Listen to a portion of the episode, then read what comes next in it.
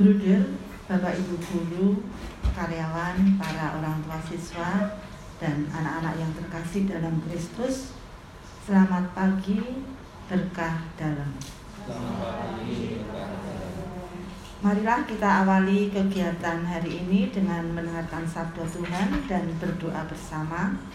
Untuk itu bisa kita siapkan bersama bacaan Injil dari Lukas bab 9 ayat 22 sampai 25 dan doa pelajar hari Kamis keempat halaman 34. Allah adalah kasih merasakan kasih Allah. Dalam nama Bapa dan Putra dan Roh Kudus. Amin. Allah Bapa yang Maha Rahim, pada awal baru ini kami mengaturkan puji dan syukur kepadamu atas perlindunganmu pada kami semua sepanjang malam tadi. Kami bersyukur atas hari baru yang membawa kesegaran dan membangkitkan semangat bagi kami. Semoga tingkah laku kami dijiwai dengan kehendakmu dan memperteguhkannya dengan pertolongan kekalmu agar segala sesuatu yang kami lakukan selalu berasal darimu dan mencapai kepenuhannya berkat rahmatmu. Bapa, berkati pula anak-anak kami yang pagi hari ini akan mengikuti Olimpiade Sains. Curahkanlah rahmatmu sehingga mereka mendapatkan hasil sesuai harapan. Kami juga akan mendengarkan sabdamu, bukalah hati kami untuk mendengarkan sabdamu, supaya apa yang kami dengar dapat kami lakukan dalam hidup kami. Dengan perantaraan Yesus Kristus Putramu yang bersama dikau dalam persatuan roh kudus, hidup dan berkuasa sepanjang masa. Amin. Bacaan Injil diambil dari Injil Lukas bab 9 ayat 22 sampai 25. Sekali peristiwa, Yesus berkata kepada murid-muridnya bahwa manusia harus menanggung banyak penderitaan dan ditolak oleh orang tua-tua, imam-imam kepala, dan ahli-ahli Taurat lalu dibunuh. Tetapi dibangkitkan pada hari ketiga Katanya kepada mereka semua, "Setiap orang yang mau mengikuti Aku harus menyangkal dirinya, memikul salibnya setiap hari, dan mengikut Aku. Karena barang siapa mau menyelamatkan nyawanya, ia akan kehilangan nyawanya. Tetapi barang siapa kehilangan nyawanya karena Aku, ia akan menyelamatkannya." Apa gunanya seorang memperoleh seluruh dunia, tetapi ia membinasakan atau merugikan dirinya sendiri? Demikianlah sabda Tuhan.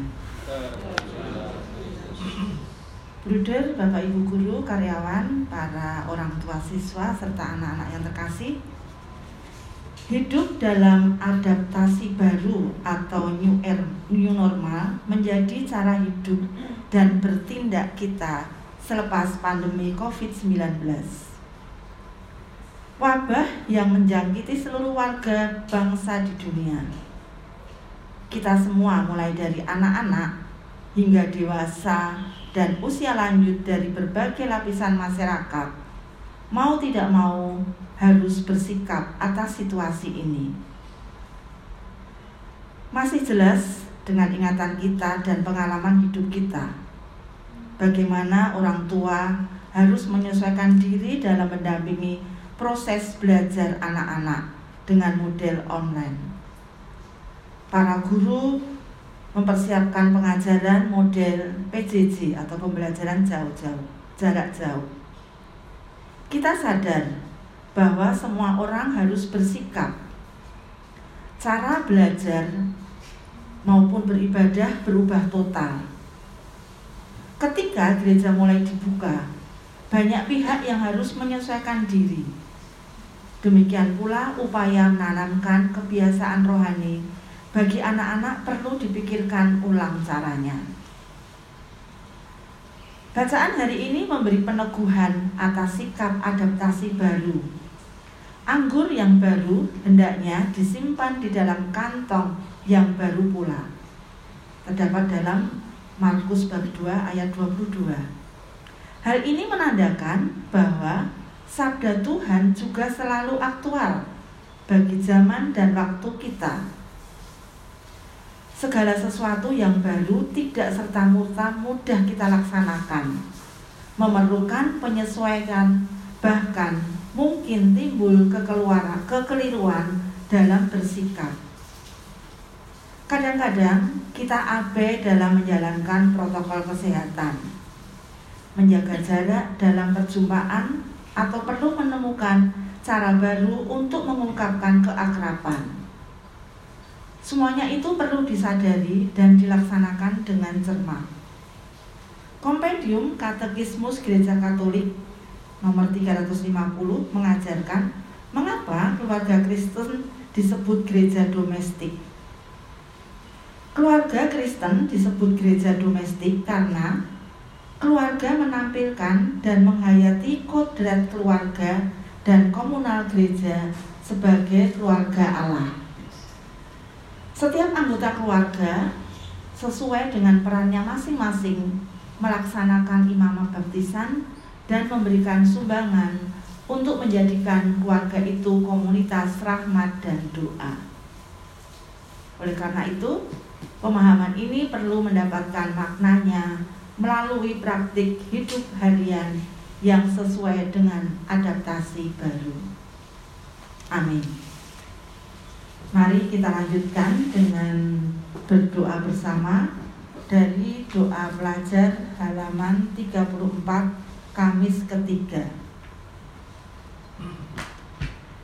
Ya Allah, Bapa kami di surga, kami bersyukur atas kehidupan dan kasih setiamu kepada kami, terutama atas hari ini yang menumbuhkan semangat baru bagi hidup kami, sehingga kami dapat memulai kegiatan kami pada hari ini dengan penuh kegembiraan.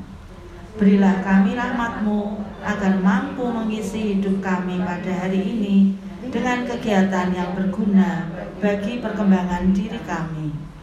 Semoga segala usaha dan niat kami hari ini dapat terlaksana sesuai dengan kehendakmu. Sebab engkaulah penyelenggara hidup kami hari ini dan sepanjang segala masa. Amin. Bapa kami yang ada di surga, dimuliakanlah namamu datanglah kerajaanmu, jadilah kehendakmu di atas bumi seperti di dalam surga. Berilah kami rezeki pada hari ini, dan ampunilah kesalahan kami, seperti kami pun mengampuni yang bersalah kepada kami. Dan janganlah masukkan kami ke dalam pencobaan, tetapi bebaskanlah kami dari yang jahat. Amin kemuliaan kepada Bapa dan Putra dan Roh Kudus pada permulaan sekarang selalu dan sepanjang segala abad. Terpujilah nama Yesus, Bunda Maria dan Santo Yosef. Santo Bernardus dan Santo pelindung kami, doakanlah kami. Amin. Dalam nama Bapa dan Putra dan Roh Kudus. Amin. Terima kasih. Bunda Bapak Ibu Guru, para orang tua serta anak-anak atas kebersamaan dalam doa pagi ini. Selamat beraktivitas, Tuhan memberkati.